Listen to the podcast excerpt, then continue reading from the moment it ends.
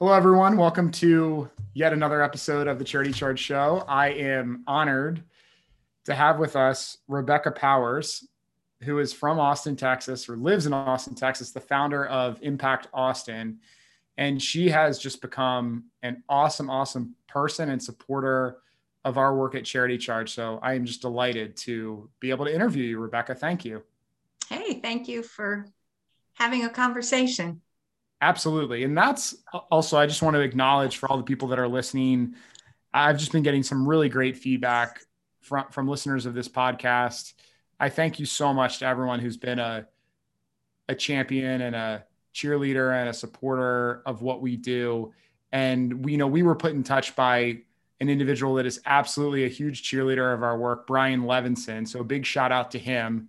He put us in touch. Um, I got a text message from him about gosh, maybe that was two, two and a half months ago. And he said, Do you know who Rebecca Powers is? And have you heard of Impact Austin? I hadn't. Uh, I'd heard of the organization, but I didn't know about you. And he put us in touch, which is just such a cool way to to meet people, you know, just through other like-minded, awesome people. So and here we are now. Absolutely. And I think when you do the right things, the right things happen. And our paths were supposed to cross. So we'll see where it takes us. Well, and today what we're going to talk about is your new book, Trust Your mm-hmm. Cape, mm-hmm. that you put out there. Um, I will just give a quick background, and it's summarized so well here, but I'll read just about Rebecca's background. Rebecca Powers is well known in Austin, Texas for her philanthropic passion and empowering women to help others. Rebecca graduated from the University of Richmond with a BS in business administration in 1976 and worked as a sales rep for IBM for 14 years before retiring to raise her children. She and her husband lived in Austin, Texas I've been there in person on site to deliver a t-shirt. That's where I got this book also. Um, they have two grown children, a wonderful son-in-law, and one perfect grandson who I've also had the pleasure of meeting as well. So I feel like you know we, you are part of part of my family, and hopefully I'm part of yours, Rebecca. But um, no, really amazing. Um, the organization that you started back in 2003, Impact Austin. Um, one of the things where I wanted to start this interview um, is you know in, in in large part we have a lot in common because a motivating factor and sort of driving force for me to start charity charge was the passing uh, unfortunately of my father um, who passed away at age 53 from cancer. And i know that a big motivation for you in doing this was um, the loss of your brother. So curious if you could just you know take us back to um, some of the the the the inspiration to to found Impact Austin, and then we'll get into some more things. Sure, um, and and thank you for um, for acknowledging that.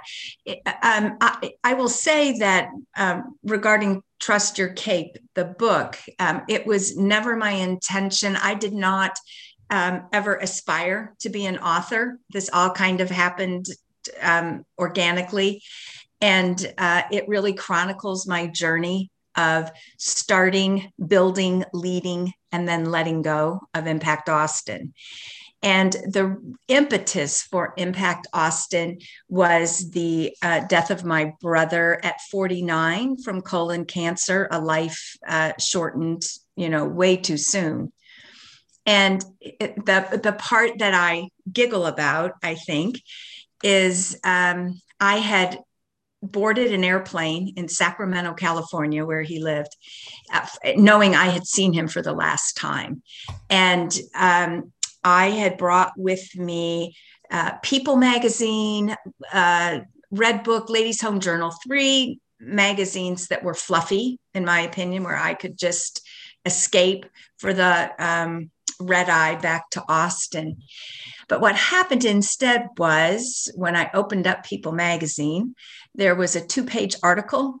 Uh, more words or more pictures than words in it about a woman in Cincinnati, Ohio, who had gathered a hundred plus women to each contribute a thousand dollars, put it all together, and they gave a one hundred and twenty-two thousand dollar grant to a dental clinic for the homeless in over the Rhine, Cincinnati, for any who might be familiar with that.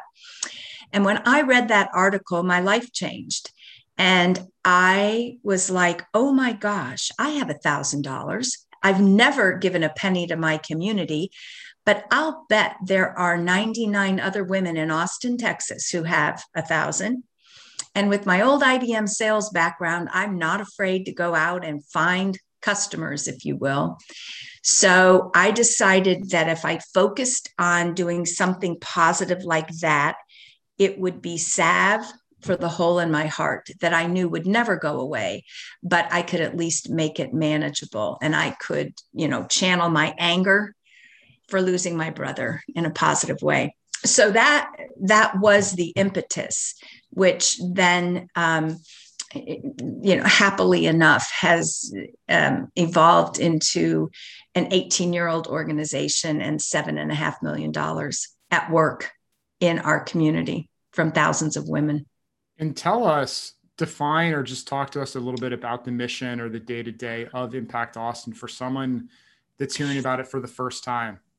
Yes. Um, Impact Austin is a giving circle. Um, people seem to be familiar with that term. Uh, we are all women. We all give the same amount of money every year. We pool that money and then we ask the nonprofits in town to apply for our money in the form of grants. Tell us the programs you're doing and what you need money for. And then we review the applications, come up with finalists, and each woman gets one vote to decide where our money goes every year. We have a different amount every year because it depends on the number of members we have, uh, multiplied by a thousand.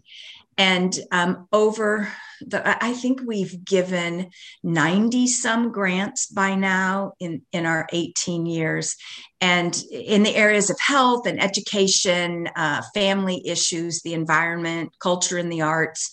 Now we're very focused on equity um, across all landscapes.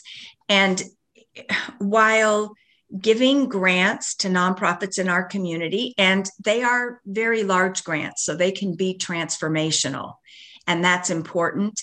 But our main customer is our members, women who are learning more about the community, who are uh, becoming philanthropists for the first time, finding out they do have more capacity than they ever knew they did, getting in, more involved in the community, starting to sit on boards, and even giving uh, more money outside of what they give to Impact Austin. So uh, we we really see ourselves as uh, focusing. Um, the grants are the vehicle for us to educate women to be better members of the community.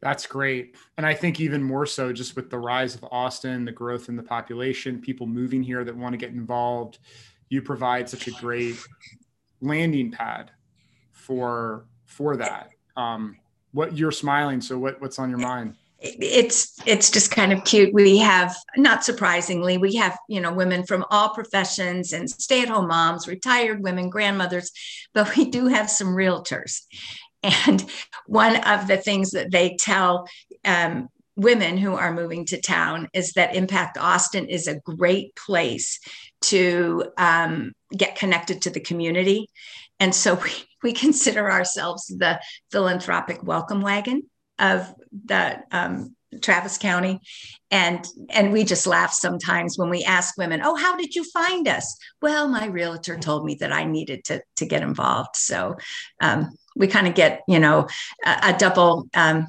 uh, it's just great because they bring us more women. No, absolutely, and you know, obviously, it's all in the spirit of giving back and doing well and I love for that point your terminology of referring to them as the customer. But what a great way to figure out the conduit to accessing or getting awareness of those customers, and naturally would make sense, you know, through realtors. So for, for yes, people here and just bought their first home or whatnot.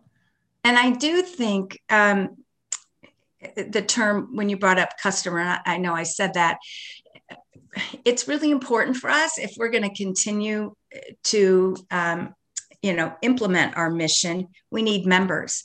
And if we we need to make sure that our members have a really good experience so that they return.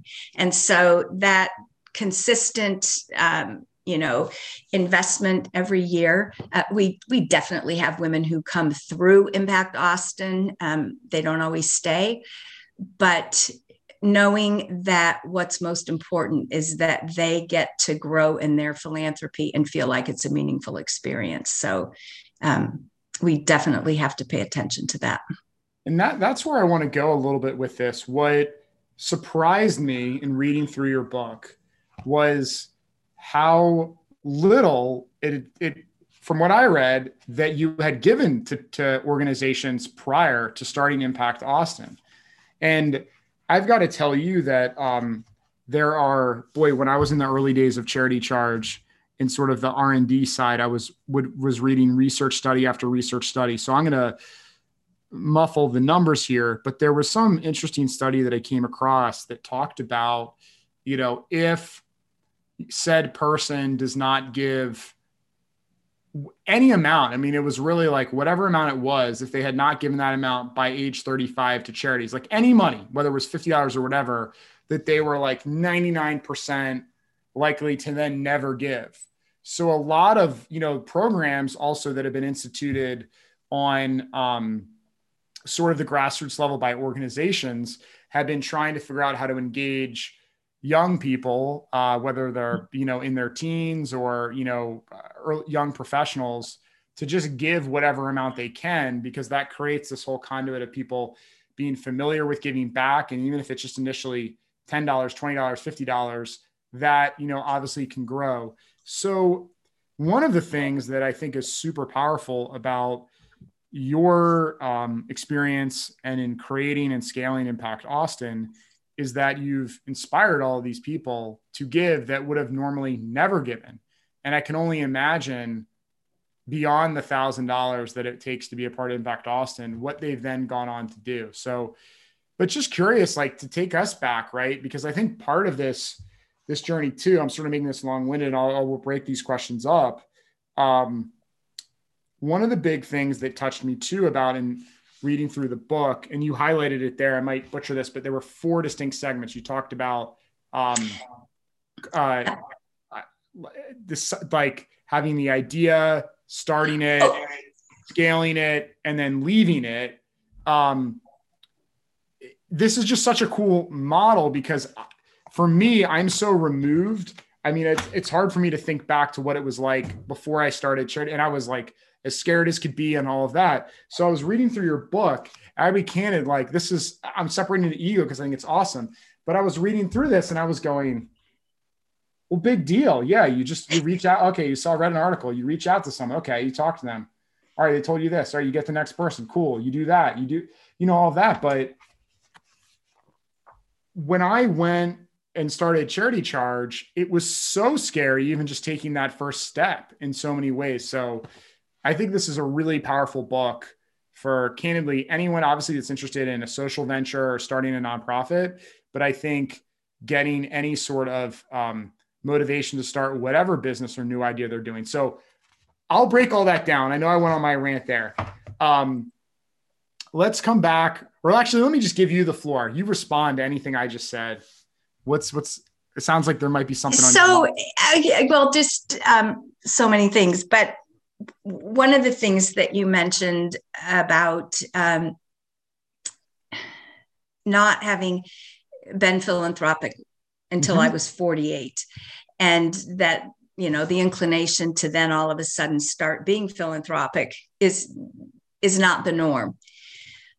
But the distinction I make about that is I never knew I could have a voice for a thousand dollars in my community. I never knew that that pooled with other thousand dollar contributions would give me an opportunity to influence an outcome of an issue area mm-hmm. um, teach women what the needs are meet some incredibly uh, dedicated people who are in the trenches we call them the hands and feet of the money that we put out in the community and that first of all i don't I don't hang out with people that can give $100,000, $10,000, you know, just reach in their pocket and, and write a check. So I know a lot of women who are in my shoes. So the population of women to go ask was huge. and I knew um, that this idea was very is very attractive and um, brings a lot of benefits. So I wasn't worried about finding the women because that's what I know how to do. What I didn't know was how to start a nonprofit, eh, getting our 501c3 designation, building a board of directors, and who are the people you need to have on that. But I knew the idea was so good that I was willing to learn as I grew as Impact Austin grew. And I equate that to what you're doing. You didn't have all the answers when you started Charity Charge, but you knew the idea was great. And you have to use all the resources and, and people who are experts in different areas to help you make really good decisions. And that's what I learned to do was find people in the community and find a, a good great um, a great initial board of directors. And that uh, powered us in the early years. Uh, we did say, and so we were not known in the community. And the good news about that is that in Austin, Texas, there are so many entrepreneurs. I'm speaking to one right now. Um, you know you don't have to you don't have to have a last name that everybody knows you don't have to have been um, a pillar of the community you're allowed to try and fail without shame in austin and that was on our side people were cheering for us um, even though they didn't know who we were and we did what we said we were going to do we surprised a lot of people um, and we we decided that we had to put three good years together. Our first three years had to be, we had to knock it out of the park from the standpoint of funding well, doing what we said we were going to do, and that we would earn respect. And I think now, after 18 years, there's a lot of respect for what we do in the community, which is kind of fun. For sure. Well, one of the things that I mean that you had talked about there of just what you did, and even here, like I was, you know, when I was going through your book, it's page 96, about almost the halfway point or so. You know, you you put in here, if you never ask, you'll never know. And you talk about um, your interactions with um, my Evan Salwin. Yeah, yeah. And that to me, obviously, and in the beginning of the book, you talk about uh, meeting with Barry Silverberg and and you know others, and and reaching out to um, was it Wendy from People or uh, Oh yes, Wendy Steele, who was yeah the founder yeah. of the, the organization. I think you you did two things, and then so I think part of this interview too is about like uh, part of this part we just talk about is how to get started. There's two key things that you did, and they are identical to the process that I went through. What you did is you saw another model that was working, that it had traction and success. And so it became obvious to you that this could happen in Austin, right? So you um do you want to talk a little bit about that? I mean, I know you mentioned in the beginning of when we first hit record, but you know, what was running through your minds when you when you read that people and then you want to talk. And then the second piece, I'll give you the floor, but the second piece is you just started reaching out to people. And that that was, I mean, I had seen other models in the affinity credit card space. I thought there's got to be a way to do this with a little bit of a twist. And then what I just started doing is, I mean, one of the first things I did, I went to Visa's website and they had on there a list of um, credit card consultants in the US that, you know, are hired by the big brands like a Southwest Airlines or a Costco or whatever. Whenever they need to negotiate or deal with their credit card, they hire these credit card consultants. And I just started going through that list and I called the first eight, 17 and they all hung up on me. And then the 18th person actually fielded my calls and he went on to um, get a big position at MasterCard, and that helped us with our relationship there. But it was all about um, just being willing to reach out to people. So anyway, let me give you the floor back about what's your comments there. And you know, I um, so I surprised myself. The reason I knew I, one of the things I I have said often is um, starting Impact Austin was not uh, in my life plan, but it is definitely my calling. I was supposed to do this, and the fact that I picked up the phone and called People Magazine to find the woman in that article, I just knew that I, would never do that. That's that was uncharacteristic of me. But doing that also told me I I needed to keep pursuing this because I could I could see the possibilities.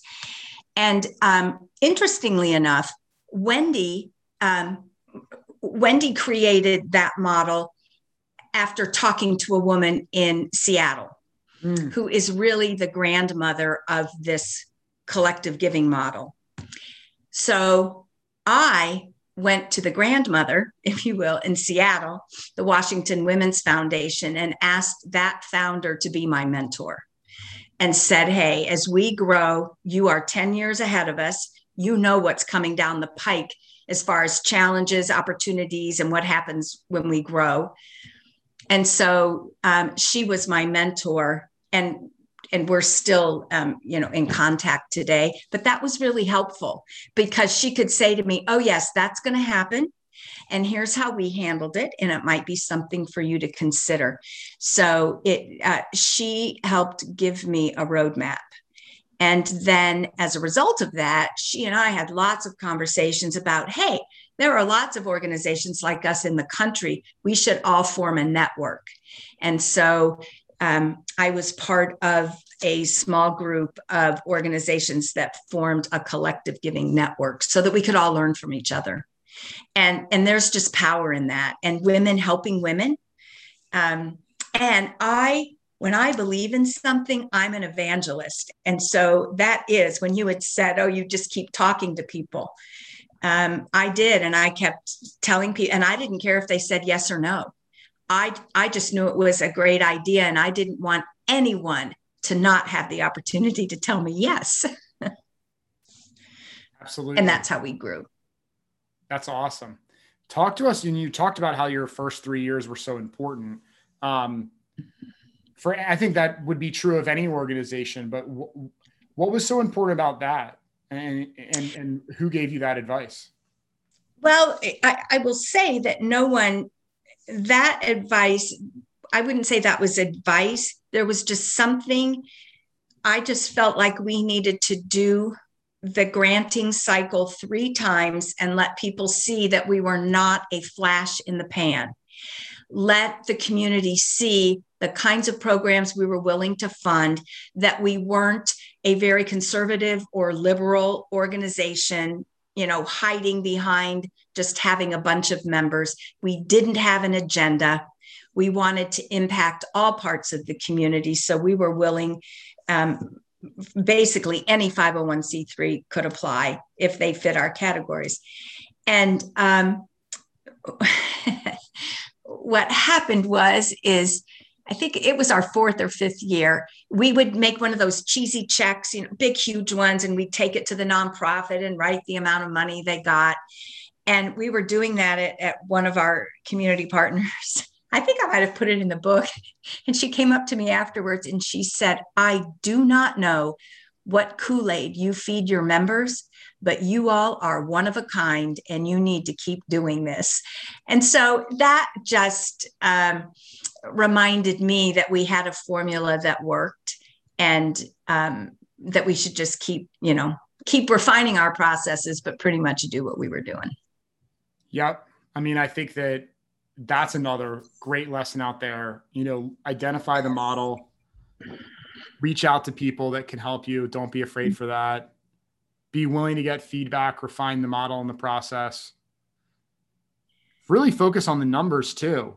I mean, that's that's I'll tell you, I mean, most businesses, and this would be true of organizations as well, you go out of business because you don't have any money. Right. And you mismanage things or overspend or whatnot. So, but I think the recruitment of the members is huge too. Anyway, I'm I'm rambling on there a little bit. What what I think is really cool and part of this, talk to us about. I mean, the title is Trust Your Cape. So, how did that really come about? And and tell us all what that really means. So I kid people. So first of all, my cape um, I see myself. I, so I've been entrepreneurial since I was 12. And the things that I've done, I haven't known the steps to get to the end result when I started, but I was willing to trust, and I call it my cape. But all the abilities I have and the the chutzpah, the moxie, the spunk, or whatever, to help me get to my destination. I envision it me jumping off a cliff, which scares a lot of people. They're like, oh, that would terrify me. But for me, I know the end is down there and my cape is going to expand to help me land gently. And whatever I need is there. I just need to access it. So that's my trust your cape um, admonishment is just we don't always have the answers when we start, but we are smart people. And if we're resourceful, we can find the people who will help us. And I trusted my cape in starting Impact Austin and having to show. I, I mean, I don't know, you're you're in a different generation, Stephen, I think. But I was at a point where I didn't really want to admit what I didn't know initially. I thought I had to have all the answers. And I had a vision of how it would play out, but you know, there were lots of challenges along the way.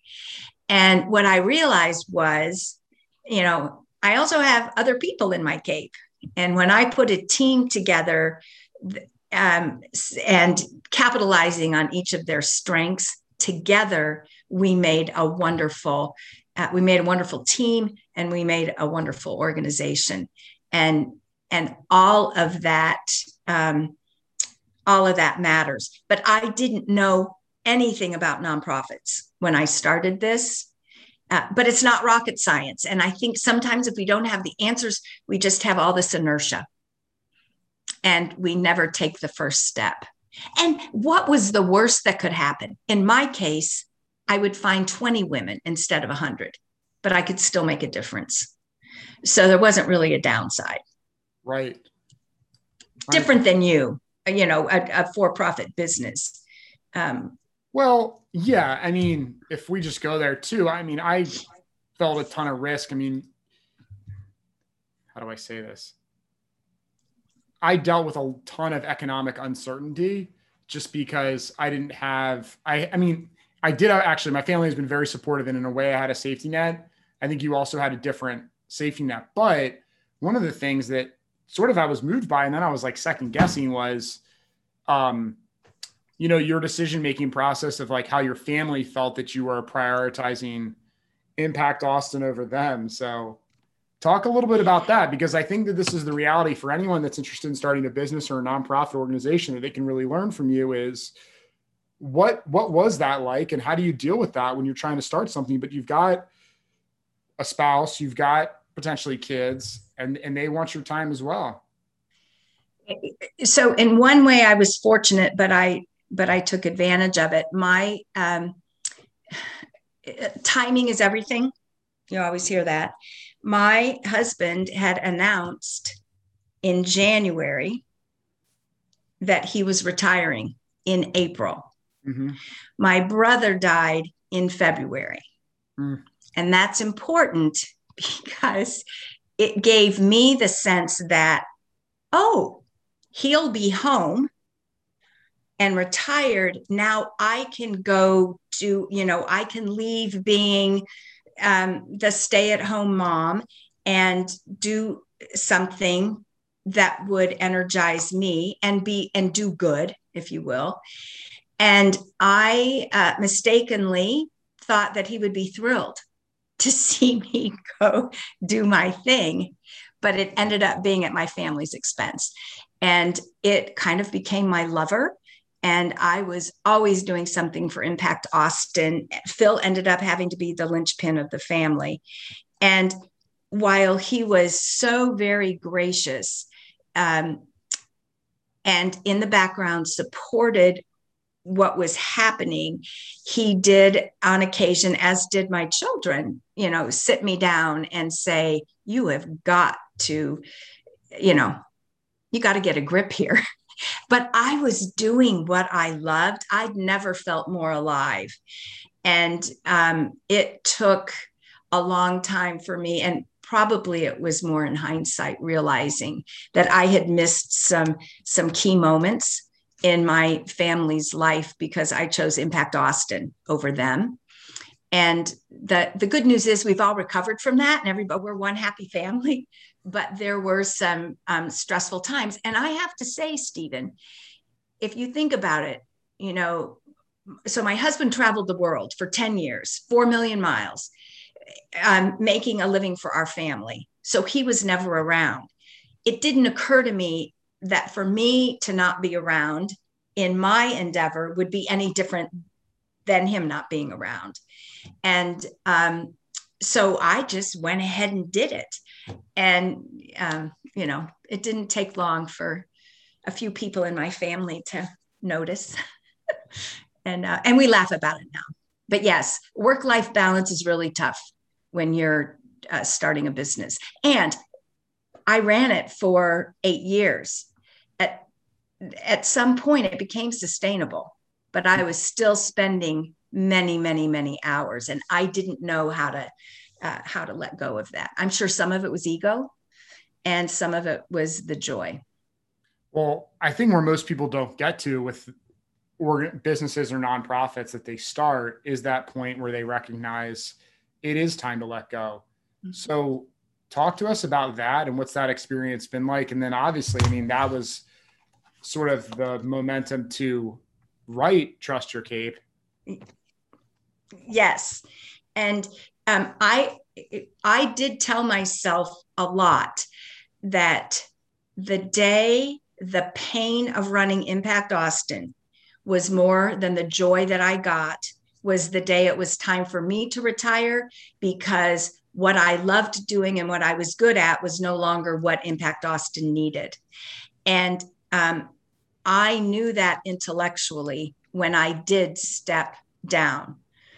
And it was my choice and it was my timing. And it was time for us to hire someone because no one was going to do what I did as the founder for free and work all those hours. So we then became a different kind of organization. We had an employee.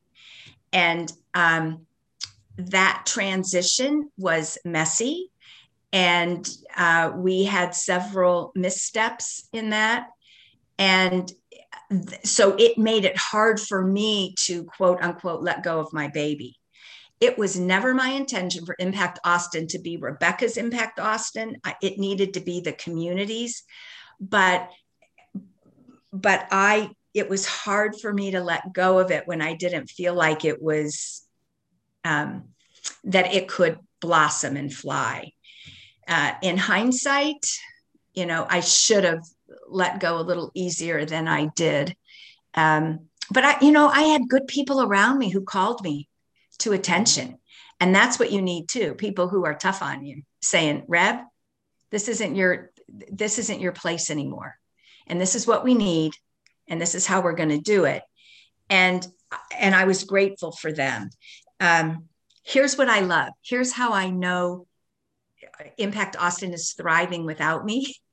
there are members now who are like, I've heard of Rebecca Powers. I'm not sure I've ever seen her or I I just I know the name. And it's like yay! I'm not you know I'm not seen as as an influence um, and keeping my thumb on the the organization. But it's hard. It's hard to let go of your baby harder to let go of that than to let each of my kids uh, go off to college. Wow. Well, I mean, I, I'll just put it back to you. I think that there's, I mean, generally speaking, certainly in like American culture, there's like a pathway to adulthood, and there's sort of like you, you sort of know what's like coming around the corner, probably from. I mean, for many respects, even I think before kids are born, you know, parents are putting away money in a 529 college savings or something like that. So, but I think that, you know, you bring up a good point of just the unpredictability and uncertainty, and you kind of kind of take things however you want when you create an organization. You, you, you know, just like your kids, you got to let them fall down and scrape their knees because guess mm-hmm. what? They get back up. Yeah. And and one of the things that I, uh, I and I do believe about Impact Austin, I'm a devotee of um, Jim Collins, who wrote Good to Great, and yes. he talks about a great organization is one where when they falter and they fail, they come back even stronger once they recover, and that's really what Impact Austin has done. So I take a lot of um, comfort in that. That we, um, you know, we had a great foundation and um, letting go is a is a good thing. And can I tell you, I have a lot more time on my hands. But when you were talking about writing the book, it, so just to um, to take to end to close that loop, um, over the years, people had said to me, "You need to tell this story. You you need to to capture this in words." And I'm like, "No, no, no, no, no." But it got to a point where um, the last five years of my life, I write an annual plan and top five things I want to accomplish in a year. And write a book was number one on the list for five years. And so to be able to check that off this year was just a huge, um, you know, I did it. And, and I told it in my voice with, um, it's not always pretty. You know the the failures i had and the you know i didn't know how to be a leader. Uh, i'm still learning how to be a leader. But all of that um, i think people can go oh well yeah yeah i get that. Okay she's human like i am. You know this is just this is just her story. I have one too. Absolutely. And yeah. Well i think that that's the power of um, why I really liked your book, and I encourage people to get a copy. You can find it on Amazon. Rebecca Powers, Trust Your Cape How Women Find Their Power in Giving Back. But the power of the book to me is how relatable it is for anyone. And for all these big companies or organizations, they all started somewhere, right? I mean, you can look up obviously and, and read stories about uh, Steve Jobs and and Wozniak or um, Jeff Bezos. You know, it's like it all started somewhere small. It all started with an idea, but there was just some gumption to to move forward and take it one step at a time.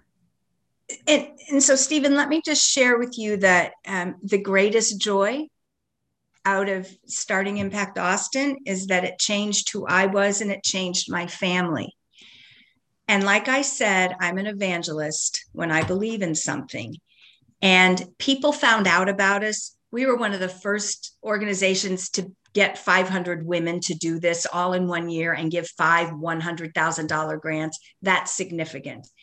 And so different women across the country would hear about us and they would call and say, Oh my gosh, you know, how did you do this? It's and it's like you know you just put one step one foot in front of the other and you just you know you you have a plan but you can do it and what i have spent my time doing when since i retired from impact austin is helping women inspiring women across the country to uh, take that first step and believe in themselves and my greatest joy comes from women I've met across the country that I've inspired to, to do this in their cities. That's awesome. And it makes well, us all better. I want to actually build on or comment on what you said. And this was a this was something actually a quote that I heard from Tony Robbins, and I always loved it. He talked about goals because you were talking about the, the journey and who you've become. And his one of his quotes about goals is, you know, setting goals and achieving the goal is not about getting the goal. It's about who you have to become as a person to achieve that goal. And that was something that's always related to me anytime that we've had and we've had a lot of it, you know, adversity and challenges over the years with charity charge, I've always just sort of had this perspective of, well, isn't this just a cool experience that I'm now smarter about for the future, just literally for charity charge, but more importantly, better about because I can share and probably help someone avoid this sort of pitfall or issue. And I really think that that's great. I also want to throw out, I mean, something else I'm pulling up. I have this old quote. It was in the book, um, The Secret, and um,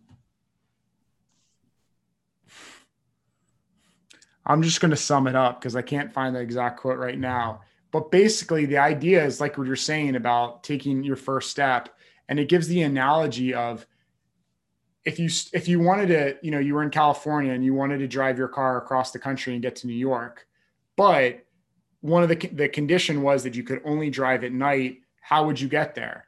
Well, you drive at night and you'd have your headlights on, and you could probably only see a hundred feet or so in front of you on the road. But if you just trusted that when you drove those 100 feet, you'd see the next 100 feet and the next 100 feet and the next 100 feet. And that's a lot of how life unfolds before us. If we just trust that we're going to take the first step and it's going to expose the next step and the next, then it can all work out. But I think it's really awesome. So for everyone, trust your cape, check it out on Amazon. Rebecca, Rebecca Powers, how women find their power in giving back. What else do you want to share with us? What else have we missed? Um, I don't know. It just you talking about the the headlights, and you know, it is just get up and take the first step, and you do not have to have all the answers. That's what's that's what stops women, not men as often as women. Um, but we we seem to need all the answers before we're comfortable moving forward, and I challenge us not to to do that, to trust our capes. That's awesome. Well, you're a big inspiration to me and to us all. So I'm so just appreciative that you came on for this episode of the Charity Charge Show and really happy to have you as a friend. Appreciate all of your support and advice and help. Thanks. Awesome. All right. Well, for everyone listening, um, again, thank you so much for supporting and listening to the Charity Charge Show. Again, this episode was with Rebecca Powers, author and founder of Impact Austin, of Trust Your Cape How Women Find Their Power in Giving Back.